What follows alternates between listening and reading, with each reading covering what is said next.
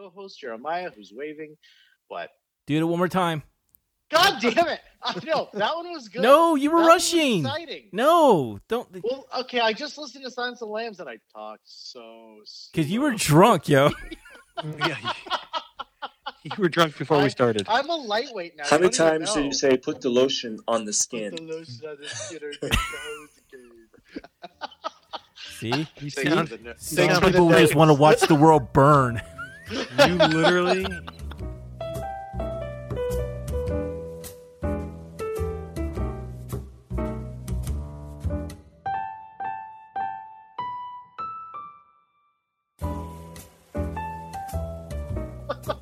Let's do this over again. Okay, from the top. From the top. God damn it! I'm going to start the timer this time since I forgot I'm to so start it. sorry. I, I should. I, I as I was reading, I was like, "Oh fuck! I forgot to add that part." And I've had a stressful here day. we sorry. go. Welcome back to another episode of season three of Three and a Half Gentlemen, the podcast, where three of the four hosts provide a refined and intellectual analysis of movies from our private collections, and one of us tries desperately to keep up. We'll let you decide which host is which, but for now, my name is Sean, and with me, as always, are my co-hosts, Jeremiah. How about a magic trick? ah, it's ah, it's gone. It's Eddie gone. Some men just want to watch the world burn. and Brandon. If I could do a Morgan Freeman voice, I would, but I'm not going to. Eddie Dufresne was my best friend. this season, we decided that each host will pick a film from each decade, from the 70s to today, that exemplifies that time period. Some of the films will be underrated, some classics, while others will be overrated piles of cinematic crap. To finish off each decade, the host will have a group pick that wraps up the decade in style. As with every review we give, our goal is to answer one simple question How many drinks does it take to get through the film we've just watched? At the end of the podcast, we'll rate the movie based on a scale of zero to five. Zero is the perfect film that you can watch stone cold sober, and five being the sort of film that makes you want to burn a pile of money with an accountant and some gasoline. In addition to our review, we always pair our selection with a cocktail that we hope will enhance the viewing experience. This season, we want to focus a little bit more on the cocktail selection, so please feel free to shake, sh- ah, ah.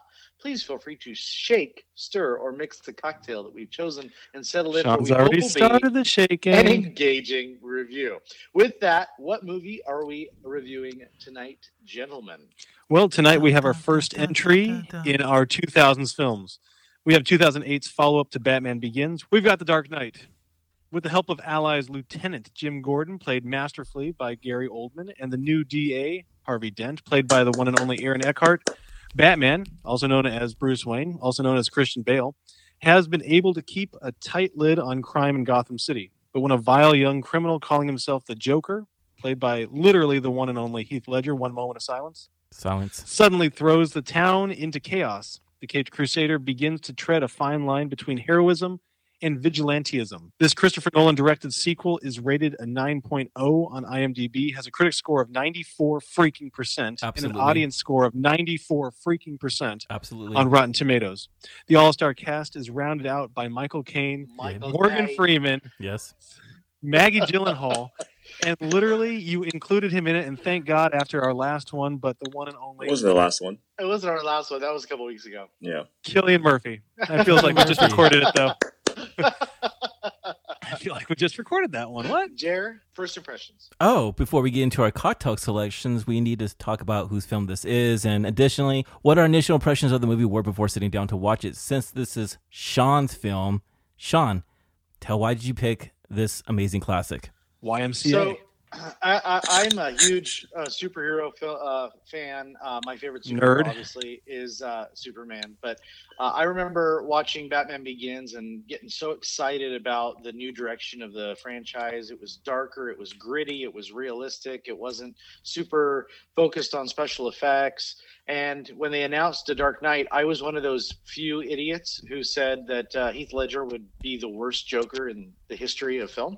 And an why is Christopher Nolan uh, ruining this movie with him? And I was actually in Wyoming uh, playing baseball for the summer when I watched this movie.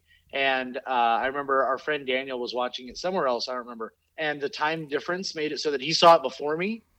And so he told me it was great, like as I was walking into the theater, and it pissed me off something fierce. So anyway, that was the, that's just the memory I have. And It's a good story right the there. movie.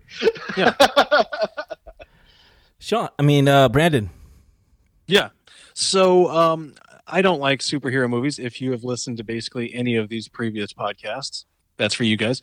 Uh, but I love Batman. I've always loved Batman. And the reason I like Batman is because he's grounded in reality, right?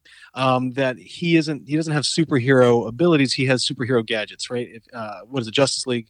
His superhero uh, ability or whatever is that he's rich, and it really kind of shows through in uh, the portrayal of Bruce Wayne Batman in the Christopher Nolan trilogy. And to me, um, there is no better uh, example of a of a, a, superhero movie grounded in reality than The Dark Knight. Um, I was not a huge fan of Batman Begins, but I was so excited uh, to see The Dark Knight, mainly because of Heath Ledger. Uh, I was a little bit worried about kind of the direction he was going, if it was going to be over the top campy, kind of like the the Nicholson. Um, Tim Burton one, uh, but instead, when I saw him walk out on, on the screen the first, you know, five minutes or whatever, um, I was sold. So, I mean, sitting down and watching this movie for the podcast was just really exciting because it's been a while since I've seen it. So, thank you for giving us the chance to watch it again, Sean. Eddie, what you got? Uh, I am very similar to uh, Brandon's first reaction. It was Heath Ledger. I mean, he he died earlier in the year, and this movie came out That's in right. July and I was just already like all in on this. I was like, I want. I just heard stories about how he just nailed it, um, and I was. I mean, this was his second to last movie that he did, so I was really. Uh, like I liked The Knight's Tale. Like I was all about Heath Ledger's oh, movies. besides movie. one of them that I didn't really care for. Um, but anyways, let's move on. It I swear to God, if it's ten things I hate about you, no, uh, I will literally jump it's, across it's one the screen. Of, it's one of Jake Gyllenhaal, but I don't know about that one. Um, but anyways. Oh, Brokeback! I love that movie. Oh, that's a good one. That's a good one. I never watched Who it. doesn't want to be? who doesn't want to be? Are you kidding me? Who doesn't want to be at the bottom of, of Heath Ledger? anyways, uh, also like I, I like the darkness of this. That I, I from Batman Begins to this, it was just like it just set a tone. So I was really looking forward to a new Joker of our era. I mean, everyone remembers Jack Nicholas, but like it was just like okay, like this is it's kind of the way I confirm it is like there's it's hard to pick which Batman's the best movie, but because you have between like I want to say like it's almost like uh, you can't pick a baseball hero that's the best baseball player of all time. You have Babe Ruth, Mike Trout, Ken Griffey Jr. So this is our Mike Trout in there. Like, um, je- like he's our, he's another generation. I'm telling Mark you. Mark McFreaking Guire. Uh, uh, exactly, just stuff, stuff like that. So it's, it's hard to pick. It's, I, I loved it. This is a great movie in my timeline. Uh, you know, you guys are all talking about Heath Ledger uh, about you know, like you were just not certain that he was gonna be perfect for the role. And I remember like when I didn't say that he was gonna be perfect. No, hey, shut up, you did. Sorry, you kind of you kind you had questions. I said he was gonna be terrible. I was a true believer of Heath Ledger, and I knew that he was gonna uh, nail it. But the I remember going to seeing uh, I Am Legend. I remember there was a teaser of The Dark Knight, and I was with my friend Jared, and I remember seeing it. And the first time I heard like Heath Ledger's like laugh and his presence on screen, I was completely sold. I literally watched that trailer so many times when I came out. I just couldn't get enough of it. And I'm i remember scared. I, literally scared. bought IMAX tickets, and the first minute you see is a whole bank heist thing, which we're going to get into pretty soon. But yeah, that that this movie has been my all time favorite comic book movie of all time. Seriously, so I'm pretty excited. Thank you, Sean, for choosing this movie. Agreed. Eddie, t- oh, of course, Eddie, take it through, take us through the cocktail, and because I'm I'm kind of excited to start uh, talking. All right, guys, this is gonna be a long one. As we mentioned earlier, with each movie, we try to pair the tone, feel, and overall impact of the story of a cocktail. This a lot season, of ingredients, Sean. this season, really want to discuss the cocktail and more, and how it leads up to the movie selection. Everyone who listens knows that when we finally watch a Bond movie, we pair it with a happen. We no, will no, one day. It's on the schedule. I just put it on the calendar. That shit's happening. No. We'll pair it. You're right because whatever we put on the schedule. Shut up, Brandon. Shut up, Brandon. shut your mouth. We'll pair it with a vodka martini, shaking that stir with a lemon peel. But tonight's cocktail was chosen by Sean. So Brandon, shut your mouth. So he'll be talking to us through the cocktail. Sean, tell us. Actually, I'm gonna, I'm gonna let Brandon go through it because. Uh, no, I'll, I'll, do it. Wait, no, wait, Sean, Sean, Sean, you look a little right. nervous. Is it the, Sean, is it the cocktail? The dark I, well I've, I've had too many of the cocktails that's the problem i feel like you don't uh, talk enough in these podcasts especially as the yeah host. you're right well i am okay. the host the dark knight is an exhilarating entry into superhero canon it's both dark and brooding and it has a stylistic flair of its own tonight we've chosen an equally complex cocktail called the dark knight Ooh, This where'd you get that one? espresso-based martini consists of coffee liqueur, Mm. coffee flavored vodka, Ooh. vanilla rum liqueur, Ooh. creme de coco, Oh no. and a shot ca- cacao, Cacao. cacao, and a shot of espresso. Oh. Uh, for a complete recipe, please, recipe, please visit our website at thegentlemanpodcast.com or visit us on Instagram at the dot gentleman podcast. The dot means a lot, where Jeremiah uh, lovingly posts a picture of our cocktail that we enjoy every other week uh, there for your enjoyment and so you can drink it and listen to the podcast. and share the with your type of drink- friends. So You, I've you got to drink honest. this during the like morning, right, guys? Just want to make Well, sure. I, uh, I, I Let's hate try coffee. this martini here. I hate coffee, so this is not. This is like uh uh Let's give it a no. try. Here we go. Clink, clink. clink clink. Virtual clink. This is like a, your Clink. grandfather's favorite drink. This is like the drink you drink at like a sports event, watching your kid while you, you know, in the morning at 11 a.m. when you're I think hungover. it's it's more like this is the drink that you have one sip of because you're on a podcast and then you don't have another No, sip of. no, no. This is like Yeah. this is like a Bailey's and coffee Christmas Yeah. morning Yes. martini. Oh, I like the Baileys and coffee, just minus the coffee. Just It feels like the it puts a little hair on your chest, you know? All right, let's let's get into the let's get into the review. Let's let's start by. I, I mean, we can start wherever we want, but I, I want to kind of The beginning. about the grandeur of Nolan's universe. When Nolan brings a, a story to the screen, I feel like it's big, it's bold, it's it's and it's complex. Shot. Yeah, it's go go ahead, Brandon. No, I was just saying it's so complex. I mean, you look at something like Inception, which is just complex in the storytelling, but the worlds that he creates. I don't care if we're talking about Memento, or if we're talking about something bigger like the Dark Knight trilogy, um, or even Dunkirk, which I think is a subpar movie. Um, he creates good. such a detailed complexity to the visuals, to the storytelling, um, and even though this one doesn't jump around in time like a lot of Nolan's do, um, there's still something to the storytelling technique that isn't just straight linear, and I think that that's something that really is stylistically his. I think he was able to do something really cool with The Dark Knight. It's almost like a crime thriller of a movie disguised as a superhero comic book movie. You know, did you guys Right. get that vibe in the beginning of the well, movie? uh, in the first the first ten minutes or the bank heist, uh, I felt the heat. I felt like that was yes, yes. that was what they were going for. And Doesn't you it feel have like a this, 007 beginning too. It like very it- much did. That's what I was going to say. right? It felt it felt like you were setting up a you were setting up the story in a way that was no dialogue, no exposition. It was just about introducing you to a character. And one of the biggest criticisms I have of all uh, superhero movies is that they underdevelop the villain. The villain comes out of nowhere, and then it's the villain's Yeah. kind of shitty. In Yeah. this particular story, uh, Christopher Nolan, uh, De Goyer, David S. Goyer, and Jonathan Nolan decided they were not going to give Joker a backstory. They were just going to throw him in the best uh, thing ever. the deep end. The But best thing interesting- ever. Yeah. No, But what's what it- better yeah. way to introduce him than to basically have him kill his whole crew during the heist of all the mob's money, not the good guy's money. He's stealing the fucking bad guy's money, and I think that's Which just is- super interesting. which is the best thing because then when he sets it on fire later on right we see that it was never about the money at all. It's just to piss people off. But what i think jeremiah you said it and it's really interesting is that this is a heist movie. This is a, a, a caper movie. But really the main character in this isn't batman right? He's hard i'm not going to say he's hardly in it but he's in it sparingly where the the more definite character that we follow along with a whole lot more i think is the joker And Harvey Dent, when you think about it. yes and harvey dent absolutely uh, Yeah, this movie definitely put an aspect of there are seriously two lead actors in this movie. Like it was, everyone knew what Batman was from the Batman Begins, so mm-hmm. it, it set a precedent of what this movie is to be about. And the Joker, I mean, it could have been a movie just about the Joker. I think everyone would have been fine about the movie, but it was just so cool of how he like every small detail the Joker had of exactly knowing the bus when it arrives and Mhm. everything was so cool. It made the Joker not just like this silly person, like he was smart. it was Very, almost very supernatural right Yeah, it's, controlled it's chaos. almost yeah Controlled chaos is cool, yeah. Um, so and- one of the things yeah. I, I love in movies is themes and creating a theme that transcends uh, the genre. So in my opinion, what this movie did beautifully was it created like a triangle of good and evil. You had evil uh, in the Joker. You had the superficial good in Harvey Dent. the White Knight of Gotham City, and then you had Batman, who was willing to essentially color outside the lines in order to preserve the relationship between good and evil, or the the dichotomy between good and evil. Go ahead, Brandon.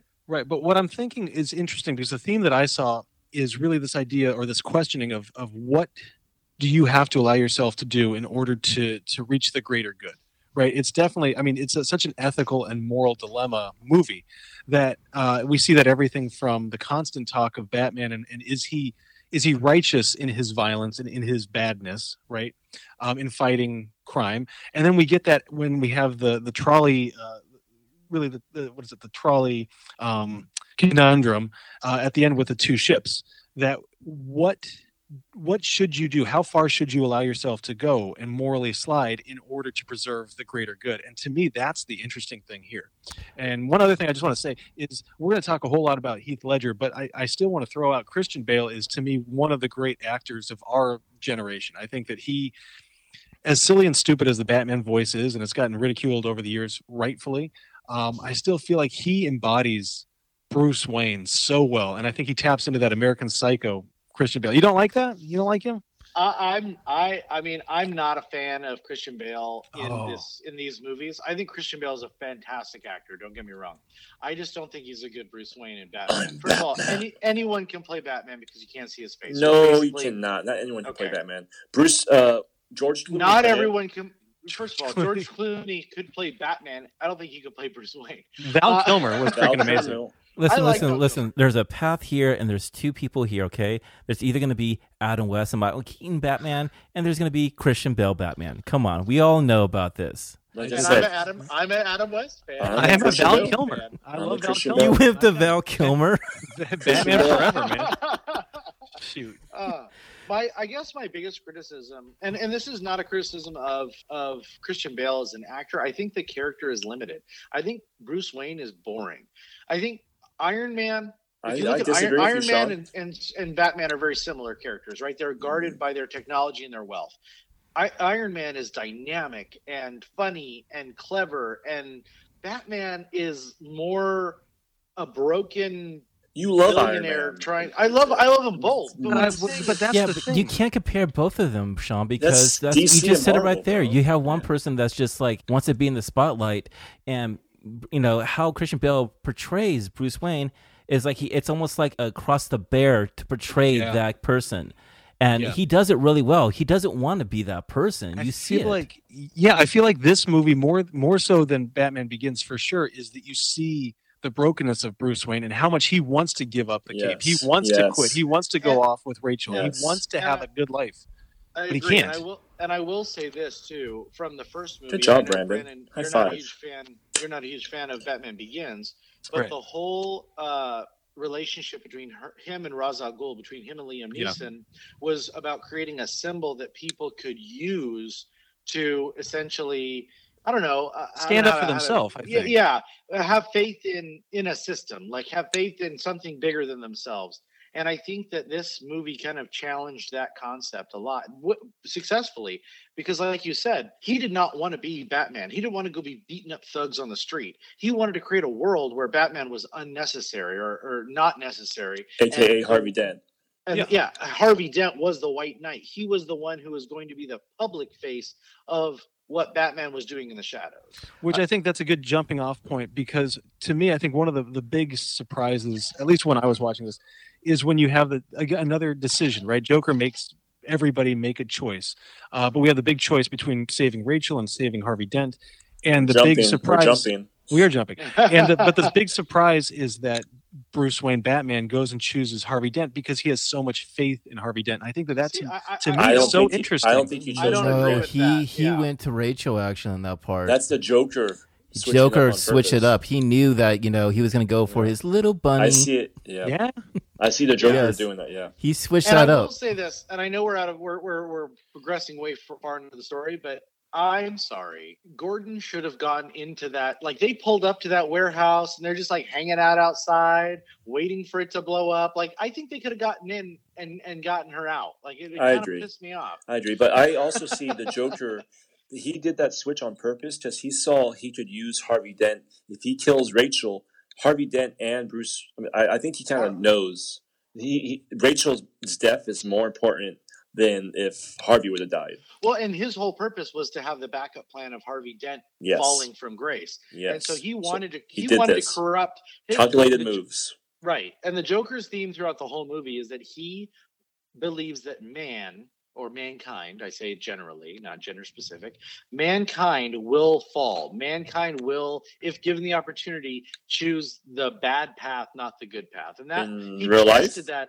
Yeah, that's what Joker was was. Oh, was like his that, like right now, premise. today. No, No, no, no, no, no, no. No, His even what, even premise to, was- yeah, even today, guys. I mean, what he's saying in that whole kind of like confidential scene in the in the room, these civilized people will eat each other. He's pretty much saying that you know these people will turn on you, and just what society has done with a lot of people where we live in, you know.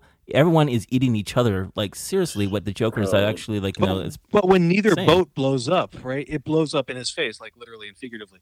And to me, that's one of the most interesting moments is when he looks out at the boats and he realizes that it's past 12 and neither boat is blown up. And that shows that there is still some sliver of goodness. And that's one of my favorite And lines. it's such a movie, great when, part. When he, when he looks at Batman, and goes, "Oh, you can't count on anyone. You got to do it yourself." Now, do you think? Uh, do you think that those that that boat scene that uh, the Joker had actually given the opposite detonators? Or- yes.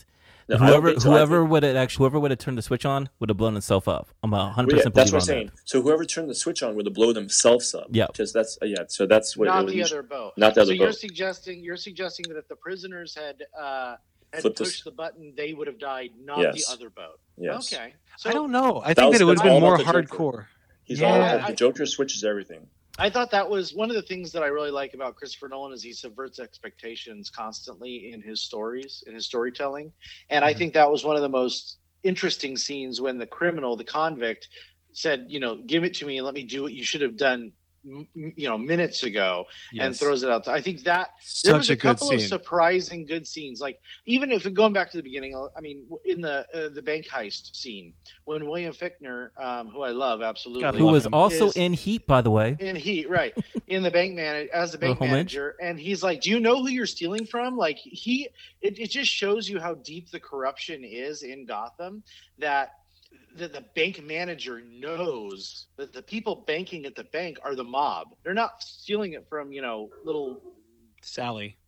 Sally and and you know whatever they're Timmy. stealing Timmy and stealing Tammy. from the mob he's stealing he's stealing from the bad guys and William Fichtner is willing essentially to Die. shoot his shotgun and die to protect mob money. That's how deep the corruption is And- in Gotham. And I love the fact that the whole story has to revolve around corruption, greed, chaos, anarchy, and and heroic sacrifice. And this is all in a comic book movie, mind you that. right. Right, and I want to I want to point something else out in case you guys haven't caught on. But uh, I do believe that Anthony Michael Hall is our most uh, frequent three and a half gentlemen show up.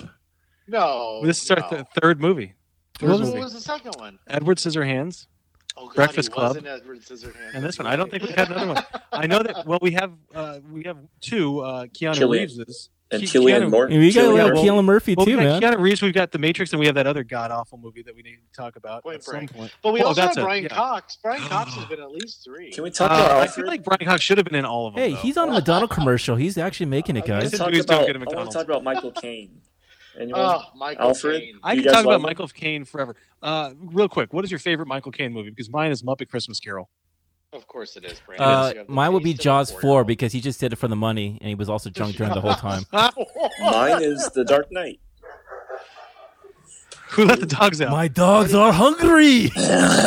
so Michael Caine, the best Michael Caine movie, in my opinion, is called Secondhand Lions. Oh, yeah, I And, knew you'd go there. Uh, I absolutely love that movie. I thought you were gonna go and Hallie say uh, the Cider House Rules, you kings of Oh, New I don't England. like that one. I so the other one that he was in that was great was A Man Who Would Be King with Sean Connery. That was another great, great Michael Caine movie. Mhm.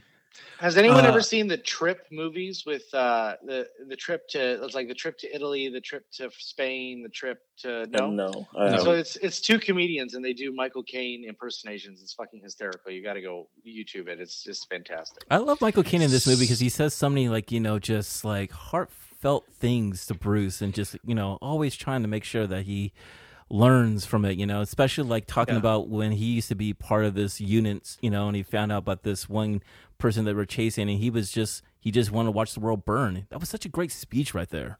But then I feel Well- like and he, he's such a great character because they he uses the same Nolan uses the same I guess aspects of him in Dark Knight Rises and he is kind of always been the conscience that Bruce Wayne needs. Yeah. I mean, even in Batman Begins, why do we fall? So that we can learn to pick ourselves back up. It, it- Right. he does have this Gandalf, Yoda Yeah. kind of. It's this uh, movie and the- Obi-Wan. It's this movie and The Prestige. Those Ooh, are the, The two. Prestige. Yes.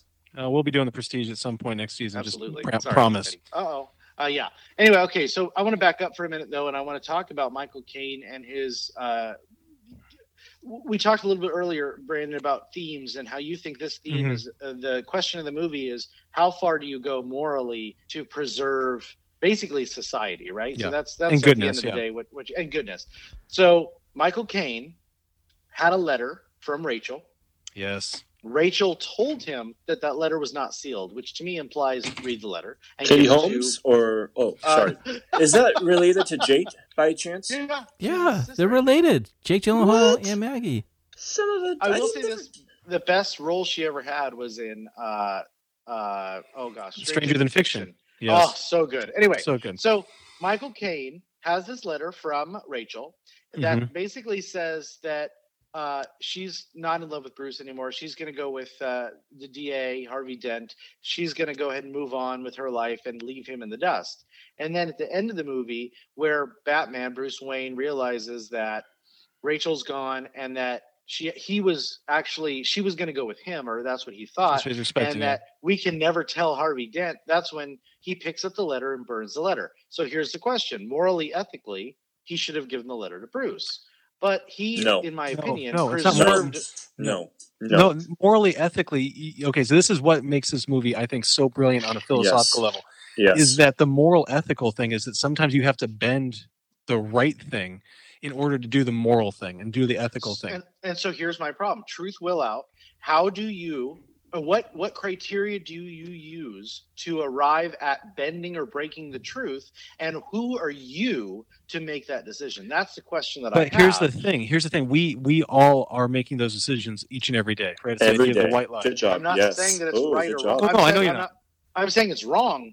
But what what criteria are we using to make them, and why is it right? I'm not arguing with you that that's not what should Here- have happened. here's I, I'm I'm- just saying that is not the moral and correct thing to do. But I that's like disagree pretty much you. the whole story of the movie and everything like that, regarding to what we do, right or wrong. here's the thing is is the whole the whole concept and i think the the conclusion that this movie arrives at for that philosophical question is what hurts others the least and and giving him the letter would have hurt bruce wayne and so by him burning it he is preserving his his i guess his blindness to the truth but this is where this movie is is proposing that morals and ethics can be bent in order to preserve the greater happiness Yes. of most It, people it comes down to it comes E- down each to also- individual. yeah, it also comes down to Bruce Wayne, Batman, pretty much making Harvey Dent still look like the good guy and never take never having him take the fall. Mm-hmm. That's that's a good move because the city needs it. The city needs it. The city And it reminds and- me. It reminds me a lot of Watchmen too, right? When when Doctor Manhattan says,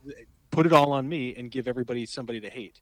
It's the same concept, and I, I, I understand the concept. Here's my here's my base question: Is Yeah. if you're going to allow morality and truth to be bent and broken at the whims of mankind, at what point will that society, as it's happening now, turn that greater good against society, which happens constantly in the world? well, it's the Bolshevik Revolution right there. It's it's the overthrowing of the Romanov family, right? Is that the the communists came in, the Stalinists came in, and they took over and they established what was supposed to be this good thing, and they just destroyed everything.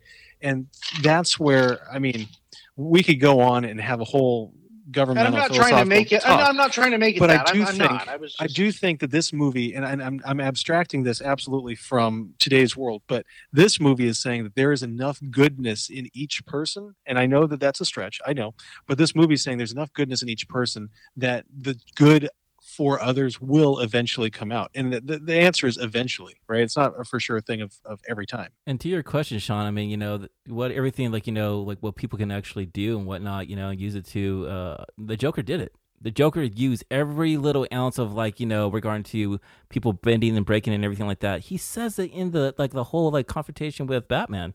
He says like you know they'll throw you out like a leopard the moment they're going to outcast you, and that's what happens And in the movie. exactly what they do. Uh, and I, I agree with you 100%. And I think that this movie does a beautiful job of showing that breaking point and the back and the rubber band. The so it shows you that here's what people are capable of. I'm going to give them an opportunity to destroy themselves, to destroy you, to destroy the world, essentially. And we're going to see how far we can push them before they start to bounce back. And I think this movie does it beautifully. I love the fact that we get another like introduction to the Joker within 29 minutes of the film, where he actually kind of uh, makes fun of all the uh, the gangsters and mob. the mob and everything The like mob, that, yeah. you know, and he shows like how pretty skillful he is regarding to like taking a man down barehanded and shit. He wants to get He magic has a pencil. Drives, when he, He has a drives the pencil. pencil into the gentleman's skull. Yeah.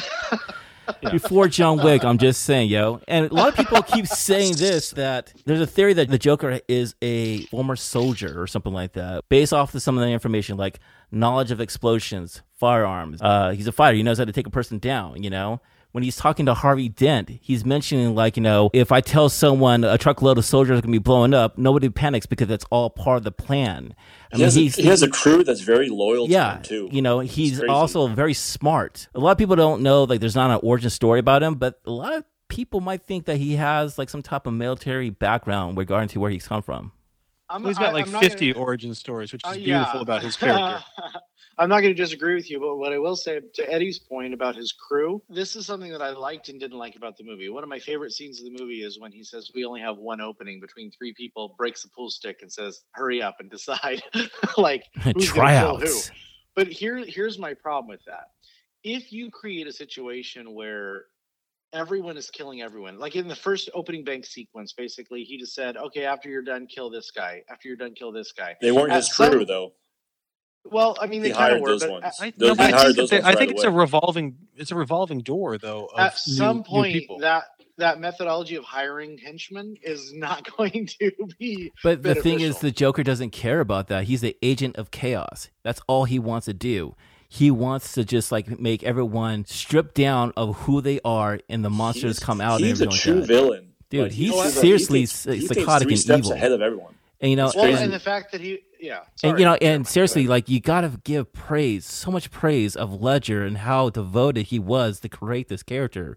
I mean, there's there's theories that he's he locked himself into a motel for six weeks to just figure out this character, his body mechanics, well, I mean, his laugh. The thing, yeah, the thing that a lot of people are saying, which is is terrible, is that this was the movie that that basically drove him to Insanity. die. And, yeah, okay, but I, I did I did read uh, some stuff from his family, and they said actually it was the opposite. He really enjoyed playing the character. Yeah, he was not I read that too. He was actually super excited about the way the movie came out and his performance. He was uh, there was a great scene with him and Aaron Eckhart when they're in the bed in the uh, hospital room, and Aaron Eckhart was getting worried because he was like mumbling and kind of weird before the take. And right as soon as they yelled cut, he was like, "Oh!" And he broke characters like, "That was fantastic. Like that's acting. Like that's why I got into this." It's like that's.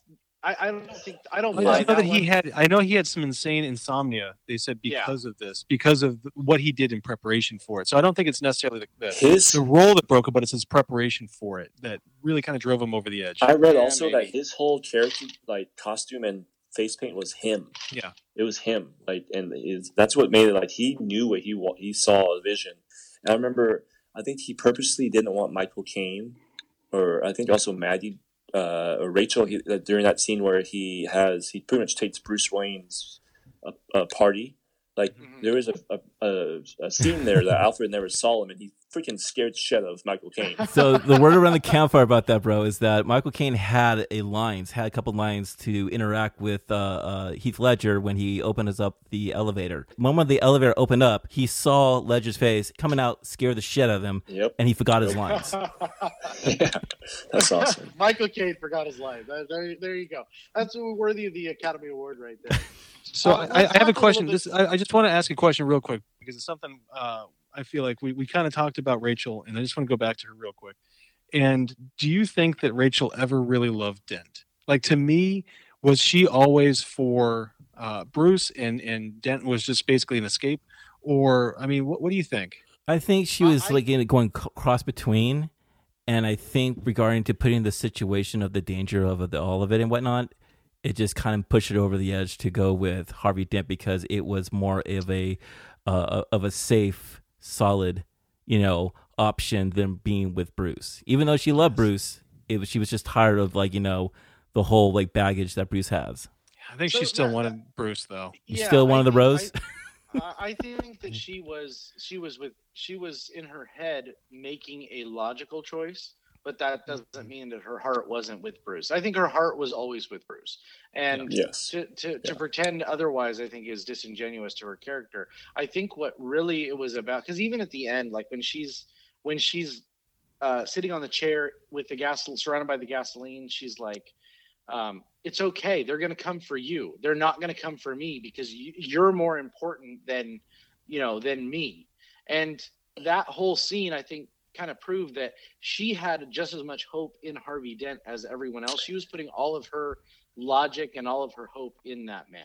Man, when I remember seeing that that scene for the first time, uh, that really caught me off guard. I was like, "Oh, she died. There she goes, man. Shit, that was pretty I know. nuts, man. Actually." Uh, I think we need to take a, a, a little bit of a break. I need a new cocktail, so we'll see you guys in a second. Uh, we'll be back shortly. And here we go. Welcome back, everyone, to Radio Land. Why so serious? Are we Why? are we doing uh, American Graffiti again? Because I feel like that's where I we're fucking at. love that movie. Okay, It's uh, uh, wait, wait. For Brandon's here, Brandon, let me just do this. What's up? Welcome back. All right, let's back, talk everyone. a little bit about Lucius Fox, about Morgan Freeman. Uh, in this movie, I think it was so interesting because this was kind of a foreign addition to uh, Batman for me, at least. I mean, I, we had gone through, you know, the Mike. Uh, I, I I grew up on the Adam West Batman's, and we had the Michael Keaton Batman's, and we had Val Kilmer, Val Kilmer. we had George Ah. Clooney, and Oh. now we have a whole new uh, ensemble Pattinson? cast. Where, Yeah, I think Where Rob Pattinson's gonna knock the shit out of it. I think he's going to do really good. so I think he's going to be shit, which means he's probably going to be fantastic. Ah, gonna be there you go. He's gonna go to the Heath Ledger. So going back to what you were talking about with Lucius Fox, um, I think that what what drew me to his character in this movie is again that moral ethical question. I don't want to just keep talking about the same thing, but I right, like this it. idea Yeah, of keep going. spying on Keep going. everybody, and is that moral? Is that ethical? Uh, he says, you know, I'll help you out this one time, but this is my resignation. And I love Bruce Wayne, Batman's response, which is just log out afterwards, knowing that he was going to self-destruct the, the shit out of the thing. Right? Knowing that the this whole is a- Facebook whistleblow. Yeah, like, knowing that this is the only one Yeah, yeah, time right. I'm going to use this. real, this. quote unquote, real whistleblower. Knowing Keep that going this is the only one time I'm going to use this, right, Right. Brandon? Yeah, Right. like he knew But what he- like Lucius Fox was already against it, so he's like, I'm using this only to take down the Joker, and then we're getting rid of it. And there was, Right. a, I, I think this, que- this, I, and Brandon, I know you don't want to keep bringing it up, but I think Mhm. this movie No, we can. constantly probes the question of how far your morality will go in order to to support the bottom line, support the the goodness in people. And Batman, like- and I Bruce mean- Wayne, he put people around him that he could trust that are good people. right. Alfred. And- and- Lucius Fox, uh, uh, Morgan Uh, Freeman, uh, right. Rachel, even Harvey Dent at one time. And, and Yeah. what this what this movie did, I think, more successfully than all the rest of the Batmans, is it created an ensemble. Batman wasn't an, Mhm. a loner like the Michael Keaton Batman's. It was basically him and Alfred against the world, and Alfred was his cover, and that's it. He didn't really have any significant help in society. Mhm. Oh well, You're you shaking did your had a kind of a Harvey Dent with uh, Billy Dee Williams. He was in it for one scene, and I love. I and you know that was the best part about Batman Forever, which was uh, uh, Jamie jo- uh, Curtis. What's Tommy- his name? Tommy Lee Jones. Tommy Lee Jones. Yes, Uh, Jamie Lee Tom- Curtis. like, I mean, Wait, wait. So was Jim this the Carrey was actually decent as the Riddler. Come on now. Was this the first Batman to go out of Gotham as Batman to actually go to a different country? Right, I yes. think so. Not Yeah. only a different country, just outside of Gotham. This is the first one that happened outside of Gotham. dude. Did you Yeah. did you read something about like like I believe Christian Bale actually was near the edge of that whole building when they took that shot over overviewing him and everything like that. Like he seriously Yeah, has. that's badass. That's like fucking. Well, I mean, it's a, that's a Tom shit. Cruise move right there. Yeah. That was before Tom Cruise got all crazy, yo. Crane shots, though. He's Yeah. the king of these massive crane shots that introduce a very geometric, well planned building shot. Like there's no director who has that impact on screen like Christopher Nolan does. Yeah. So So it did I have think a little Mission Impossible feel to it, by the way, with the Skyhook program. I think that we need to talk about Harvey Dent. At least I want to talk about Harvey Dent um, because Sure. my only my only real complaint with this movie is the speed at which Harvey falls. Um, and I know that we can't have this movie go on another 45 minutes, even if we want that. But to me, it just went too quick. And I don't know what I wanted to get you Uh, guys' thoughts on that. Eddie, why don't you give us? go I think it. they messed up. I think they were expecting uh, Heath Ledger not to kill himself. To be honest, they were expecting kill. Joker to, to come back as a Joker two uh, or part three, and I think Harvey Dent was uh, just a, one of those characters that was come and go. But they realized they messed up. I don't think they meant to kill him. The, the movie was so good how it's shot. They had to keep it, but then they had this role of the the Nets the vi- Net, Nets villain. I no, think but I'm, I'm talking about literally like Harvey Dent. He goes from the White Knight, and granted, we have that scene where he's basically threatening the the mental insane person with a gun, and Yeah. and Batman comes to stop him. But ultimately, I feel like he goes from the White Knight to this murderous, like the scene where he uh, says he's going to shoot the the driver, and then shoots the driver, and basically says, "Hey, I'm, I'm going to commit suicide." Maybe it just seems so unnatural for his character, and I just thought maybe I'm wrong. I want to see your thoughts. I So- think it's the Yeah, difference, sure. and I believe he was actually looking more regarding to. Um, I believe there's some type of uh, uh, psychological like he situation. couldn't feel any pain. Yeah, like you know, like it literally, t- it literally brought him to another different level regarding to just a diff- different uh, person who, who they are and whatnot. And I honestly believe that it did kind of like kind of roll a little quick. I mean, regarding to that, he had half of his body burnt. You know, he was upset that everything that he worked for and everything that he tried to do and everything like that didn't matter at, at, at all of it. You know, so he pretty much lost himself at the end of the whole situation. And when you lose yourself on anything, what else do you have? And to be honest, the Joker won there. The Well, Joker right, I- won. That's the I'm gonna main person the Joker wanted to take down, and he did. I'm going to agree and disagree with, with you, Brandon, a little bit because even from the very beginning, Harvey Dent as a uh, character had a past, right? So he was in internal affairs. He investigated all these corrupt cops. They called him Two Faced. Uh, they he had kind of an edge to him, and I do think that he got pushed over the edge rather quickly. But he was building a life. He was on the side of right, and he got everything taken away from him. And then the conversation with the Joker, I think, is what really twisted his meaning. So all he wanted to do at that point was strict revenge. It was revenge on who he was trying to find out who was the cop who Cops, he yeah. probably investigated that picked up Rachel and brought her to that place. And so uh, It was his what- own people what that got rid of Rachel. what more trigger do you want than losing the love of his life and then immediately going into revenge mode? That's not necessarily fast. I think what what my problem was was, was number one, I thought the computer generated graphics of his face and his appearance bothered me tremendously. I did not amazing. like that at all. oh, I thought it was actually really good. I actually thought Oh, it thought fucking was hold up, dude. Okay, Yeah. yeah. I mean, it held up. I just, it's not, it's not too. Anyway, I mean, it wasn't Um, like you know Ma- uh, Pirates of the Caribbean where they're just like you know CGI craziness, dude. And that's another thing about this movie. Was so good? It's like they didn't really use that much CGI. That freeway tunnel scene. That's probably one of the best action scenes I've seen it all year. the thing Let's that, talk. ab- yeah. Well, hold on, I'm, oh, hold on. I'm Oh, not. yeah, hold yeah, on. One more thing about Harvey Dent. The thing that That's I fine. that really bothered me about the movie, and it, it does affect my score because I think it was it was either rushed or lazy or both, is that he went after Gordon's family, the one person who really had faith in in Harvey Dent and who helped Harvey Dent. He went after his family. He never I- trusted him. No, Sean, you misread the whole situation. He knew that he had crooked cops in his team. He knew that this whole thing, and he blamed him because he actually kept, you know, whatever this Batman situation close to his pocket. He didn't do anything about the cops, and it was the cops, his district, his team, that actually set him up and also set, you know, Yes. Ra- uh, Rachel's death. Okay, so could you argue then that Harvey Dent was pissed off because the morality of of Gordon and of Batman led to him losing Rachel, the immorality, the failures in morality, the failures to fix the cops, fix the situation, and he was playing by the rules and doing everything correct, and still he lost. And maybe perhaps that is his his trigger. Is that where I'm? Is that closer? It's more Closer. Yeah, I mean, yeah, it's a little closer on that. you you have to see that Gordon fucked this whole thing up from the I get go. Yeah, I, I, I, I don't know guess I don't see that. that because he's working Yeah. in. I mean, my God, the bank fucking manager is corrupt. Everyone's Gordon- corrupt. Gordon He's has dealt the Gordon knew that he front had cops corrupted in his system, Yeah, but and he he, did- did he nothing said it- he about said it. it perfectly, his Jeremy, two earlier in the right, his two right hand people, right? His Well, his go to person and was corrupted, and But he, he said it. but he he, said it let he let that situation go.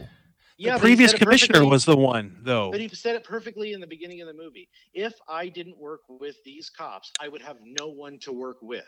There's no one left. He's doing the best Yeah. he can with what he has.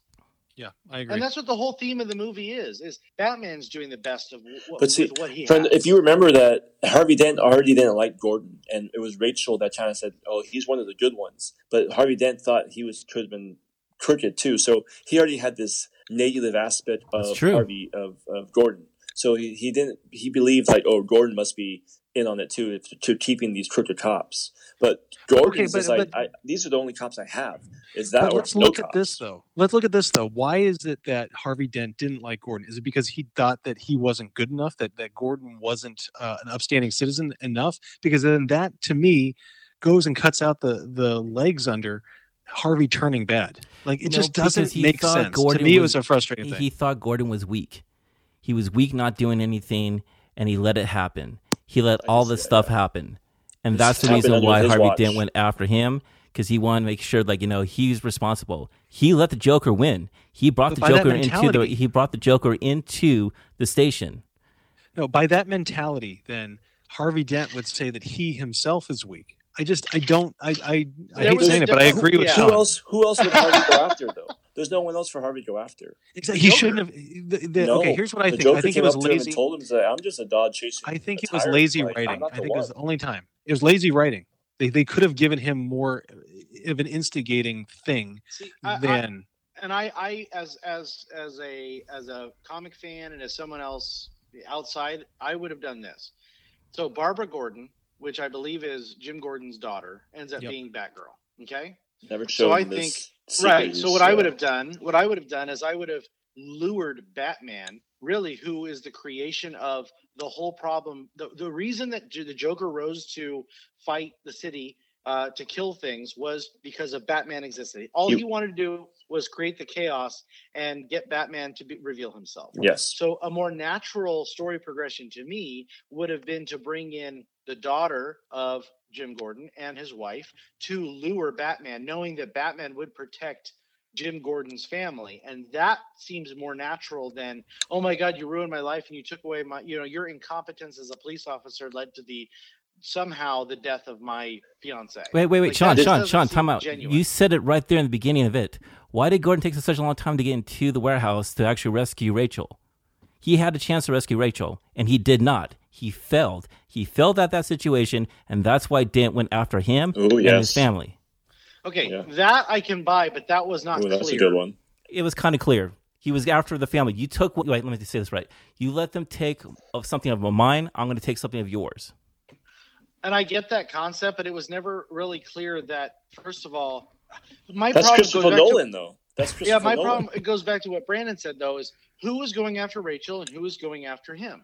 Like I get what you're saying. Yeah, the switch, but I I think that Batman read the switch.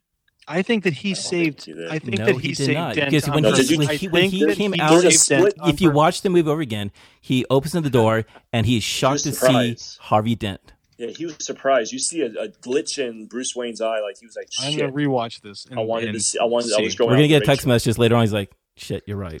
You- There's a there's a split second you see in Bruce Wayne's eyes. Christian Bale is just like, "Oh fuck, he, he Joker played me." And Gordon was outside just dancing around, waiting for everyone to come in and just let the building blew up. So in the movie, he tells uh, Batman tells Gordon that he was going to save Rachel and they should go for Harvey, but instead it was switched. hmm Right. I think that Bruce Wayne, and I'm being dead serious. I think Bruce Wayne put so much stock in no, no, what, Harvey Brandon, Dent. there's a uh, lines from the movie. Oh, I We're know. Going, no, Gordon yells, "We're going after Dent." So he, they they thought they were going after the opposite people Yep. in the movie. That's that's. I the- think that's that, but I think I think Batman read that and knew that there was going to be a switch. I think that no, he in knew the movie he said, Oh, I "I'm going after Rachel." Exactly so you're because saying he, that he because off here's here's what no no no no. no, here, no no. No no no no no. No you guys are misunderstanding. No he said that so that they would all go to the same place. He was sacrificing rachel. We have to see that. He's sacrificing. He wants to make sure that dent survives. No, to see there was this whole letter of like, oh, I was supposed to live with Rachel, and Rachel Yeah, chose not- me. I, I i don't. think I'm, that I'm he cared more about the greater Brandon. good. No i think no but i think i think You it goes watch, back to this watch that scene again. no I, I know what scene you're talking about. I do know what scene you're talking about i think that this is an example of what do you do for the greater good right you what you're sacrifice those things that matter the most okay well anyway I think Bruce Uh, Wayne. I mean, Batman. He he, was- he still though did something good. He was like, okay, well, fuck, I have to save Harvey Dent now. Like, i'm gonna go back still- and watch it No, it blew up on his face. The Joker got Literally. out. The Joker just like he planned the whole thing out. I mean, he seriously manipulated Manipulate everyone in that whole like in that whole district right there. It was unbelievable. Can we talk about that uh, hospital scene?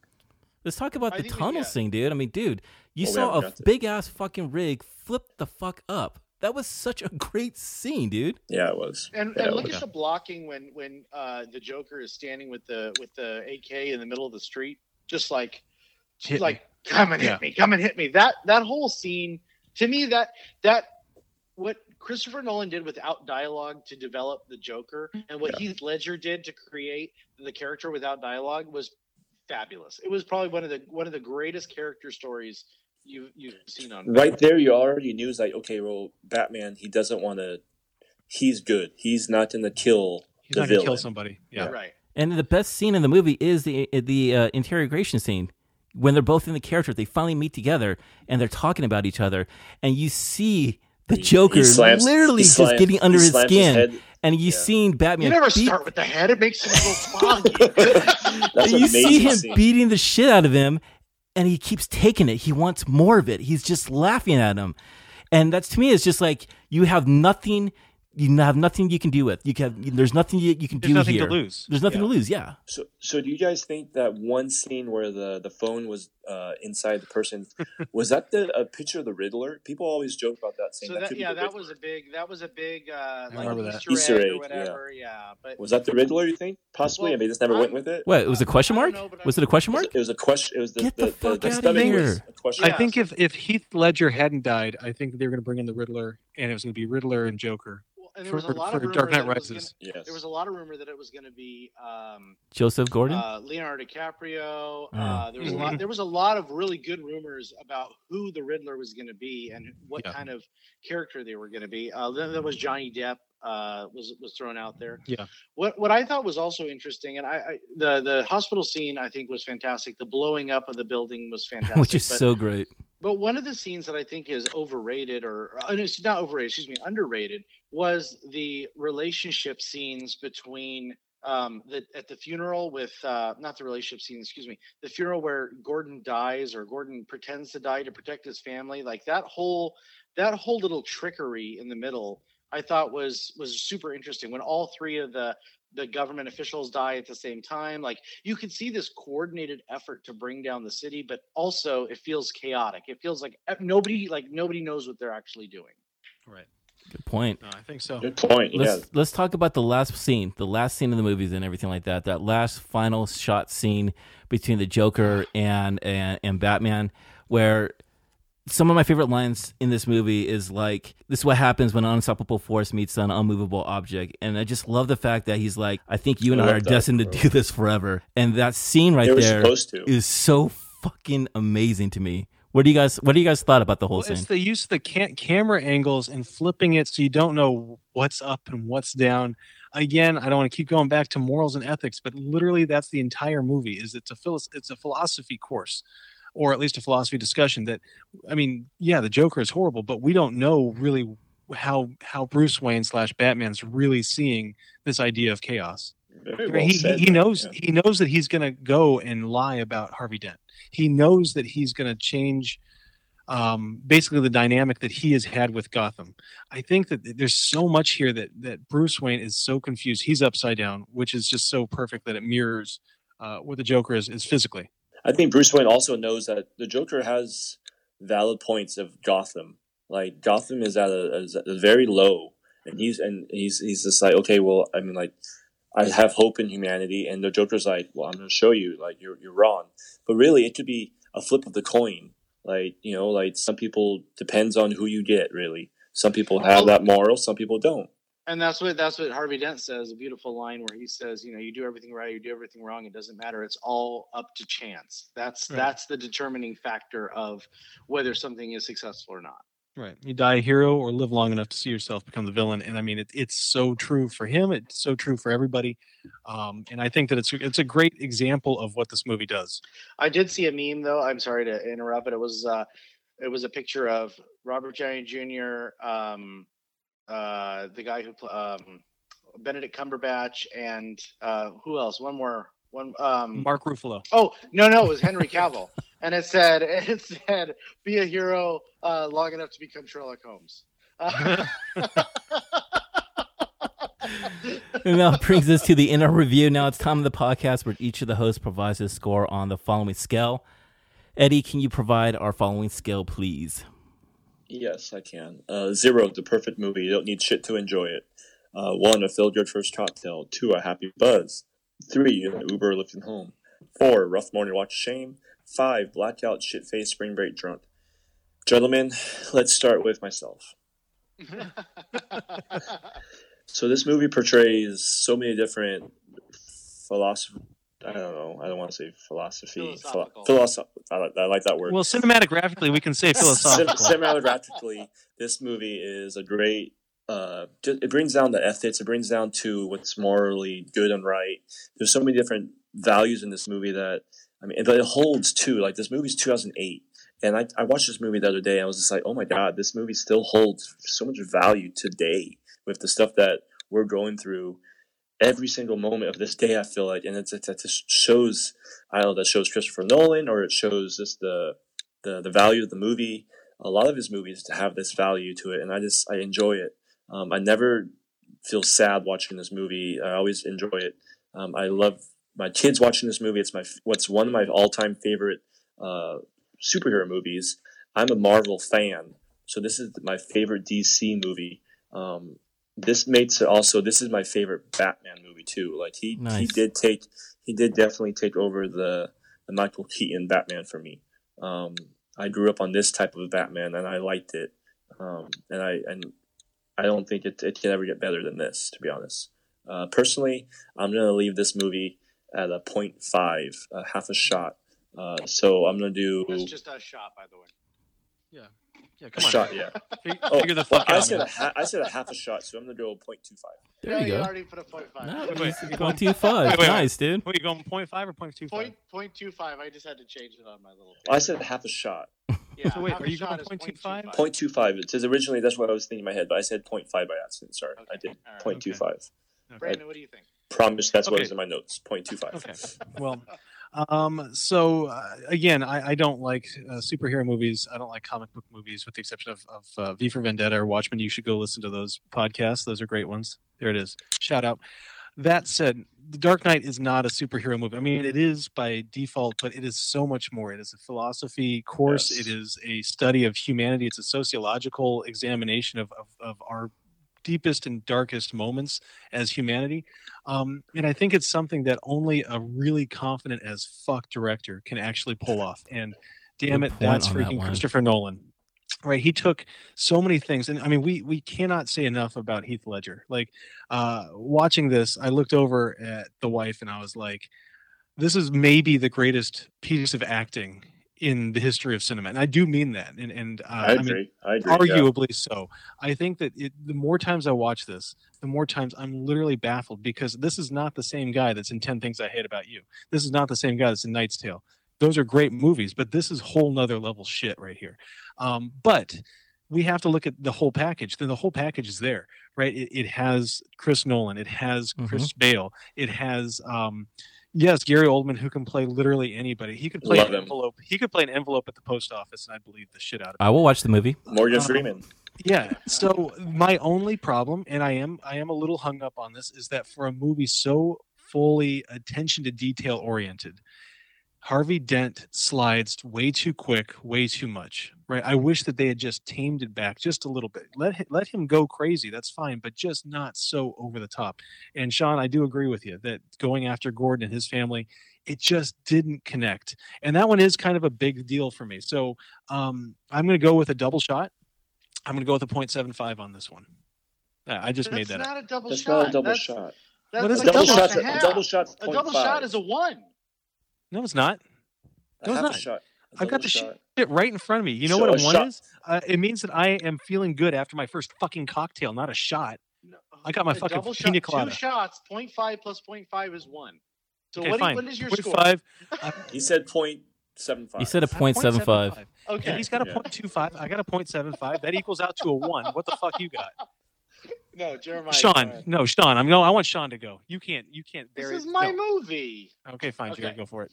No, no, I'll do it. It's fine. Okay, fine. So, uh, I really enjoyed the complexity of this movie, and I know uh, the morality questions are hard sometimes to talk about. And they're so hard to, for me especially, because I don't like anti-heroes. I don't like the concept. what is No, an anti-hero, don't. Sean? No, you don't. okay, freaking stop. Tyler Durden. Put. I don't like when people uh, break their ethical and moral codes in order f- to preserve the greater good. I think you preserve the greater good by being moral and ethical. I don't think you break your principles uh, and expect a actual society to improve. Um, that's just the way that that I operate. You know, uh, my mind operates. But I enjoyed the exercise. I enjoyed watching the. Uh, the, the struggle on screen. I think that Christopher Nolan did a masterful job of creating a villain with no backstory, with no history, with absolutely nothing, and brought this character from the page to the screen. And I think without a performance like Heath Ledger, it would have been tawdry and simple and something like Jared Leto did in the new movie. Jared Leto. Uh, um, I am not a fan of Maggie Gyllenhaal and most of the stuff that she does. I don't think she was particularly attractive in this movie. I don't She was better than Katie Holmes. Whoa, bro. She was better I'm than sorry. Katie Holmes. No, Katie Holmes is freaking adorable. No. I thought that they kind of ruined her character a little bit by not uh, exploring a relationship. I feel like this movie could have been split into two movies and probably should have been split into two movies. I would have liked, and it probably would have today. I would have liked some sort of a cliffhanger ending and then a whole new uh relationship of how Dawes and uh, and Dent came together. I would have liked more. And I feel like knowing what the next movie did and how poor that movie was. Arguably, Uh, I like it. It wasn't poor. Okay, yeah, it was. Well, anyway. That's two people saying no. Oh, okay, that's fine. It was terrible. Uh, No, it wasn't. I, I felt like we were cheated out of Harvey Dent, and and I feel like that character Yes. was super interesting and could have been really cool. What I like about what Burton did, and I'm not a fan of of Burton's Batman's necessarily, is that his plan was to bring Billy Dee Williams in and kind of create a backstory and flow him into the villain, as opposed to just introducing him in in a movie. So I, I do feel like they rushed it slightly. I don't know why. I don't know why that happened, but at the end of the day, it hurt my score. So I'm going to give this movie a one, a feel good first cocktail. I think it's probably better than that, but at the end of the day, the the ending to me was less than the other three quarters of the movie. It just it, it didn't quite hit all the notes I wanted to hit because I felt like it was ready to give me a third story that it didn't give. Jeremiah. You know that scene in the movie where he says he's, you know, you change things forever? That scene where the Joker's telling the Batman, The Dark Knight changed movies forever. It changed the comic book and how comic books we see it. This movie was before the whole MCU machine that it is now, you know? Whatever DC did afterwards, that's on their shit. But, you know, seriously, this one right here stands on its own. This probably has to be the greatest comic book movie ever. It's, I mean, to me, this is a masterpiece. I mean, seriously, the characters and the cast are amazing. The picture looks great. The cinematography is unbelievable. The music, Hans Zimmer's score is unbelievable. In the Yes. ending of that movie, you feel the strings, you feel the the pain that Batman's feeling in this. We movie, even talked about the music. No, Uh, I was trying to talk about it, man. I mean, it, the music was uh, a character on, on its own. Heath a Ledger, one? Heath Ledger, seriously gave the greatest performance of all time. The greatest performance. Um, and and I know that people say that's bold statement. Bullshit. Fuck you all. That is the greatest performance of all time. Seriously, the end of the movie where it's like he's not the White Knight, he's the Dark Knight. He will be in the shadows. He's gonna take the Take the heat. He will be the person, the the sacrifice of all sacrifice. It, I mean, I was sitting with my fiance, and I literally showed her like, "Look at this! I have chills watching that part." This movie's a fucking zero, and I mean it with the best way. I know I've probably done a lot of zeros Oh. here, but this movie is so good that you, need Sean's to giving more zeros So, than you. Not to It's throw, okay. You need not to- to throw, you need to watch this over again, and you need to not to just throw it appreciate I'm, it. actually at you, but uh, Iron Man was in May and this was in July. So He said once it got cranking, I said once it did the MCU MCU machine. MCU shit. Yes. This where movie they're releasing it- every one four months. I'm just saying this one had more class and it took its time to find its characters and it stands on its own. It's a zero for me, guys. So there you go. awesome. I like it. awesome. Awesome. I'm, I'm okay with that. Eddie, when we combine the scores and divide by four, what does Dark Knight give us an average rating of? Let me use my beautiful mind here. Um, You're let me just welcome, Ed. Cherry the one. Uh, it's a point five. Point Point five. five. Point Jer- freaking I. I don't I don't have the list on my in front of me. I do. Go ahead. I do. Tied. It's it is tied. tied with perks of being a freaking Ooh, wallflower. Nice. It is. So it's uh, in the top tied for five. third. It's top, Tied for it- third. it's top in the top five. It is. The top three. Zero point two five. Interesting that Joker and Dark Knight are so close to each other. I think that's an interesting little uh, wrinkle in that. So wait wait wait. Name the top it's five better again. than Joker. It's better so than uh, Joker. uh, bu- worse than The Dark Knight is The Sound of Music at a, fi- a 0.56, The Sandlot at a 0.56, and The Joker at 0.625. Above it is Perks, or uh, tied with it is Perks of Being a Wallflower. Godfather, Jurassic Park, and Field of Dreams are all above it at 0.25, and Empire Strikes Back sits at the very top of our list at 0.0625. So it's in the I- top. It's in the top golden part Top- of our list. It's the top three. You know, Top three. You know, it's well, it's tech yeah, technically it's it's third. It's Uh, tied for for third, but in the top five.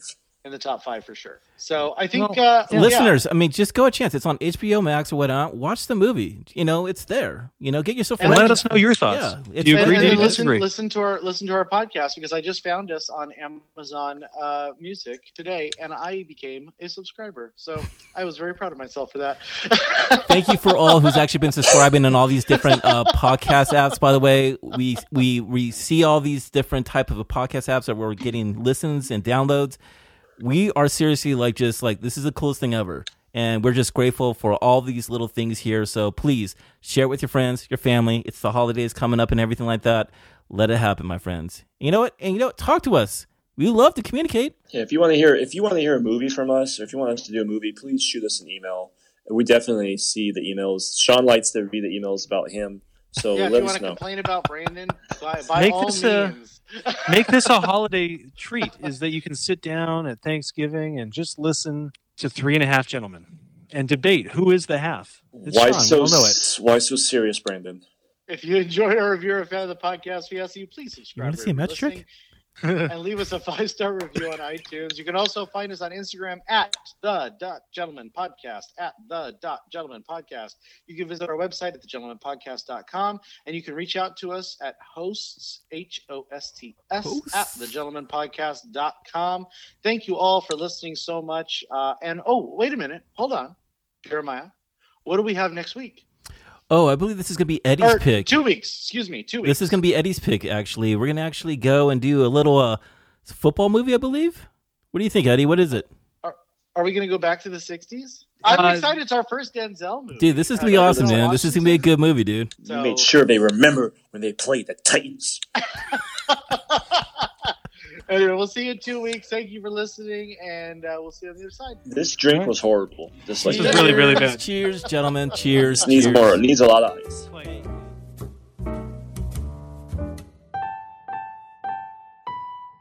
This is actually maybe our best one. G- wait, wait, wait. Give me your best Batman voice. I just want to hear your cool Batman voice. I am Batman. Oh, okay. Okay. Jeremy, So, did you ever see the uh, Tom Holland? movies where in the- Batman. I'm Batman. Brandon. I'm Batman. Oh, that was That's pretty good, good. dude. That That was was good, good. Brandon. Shit.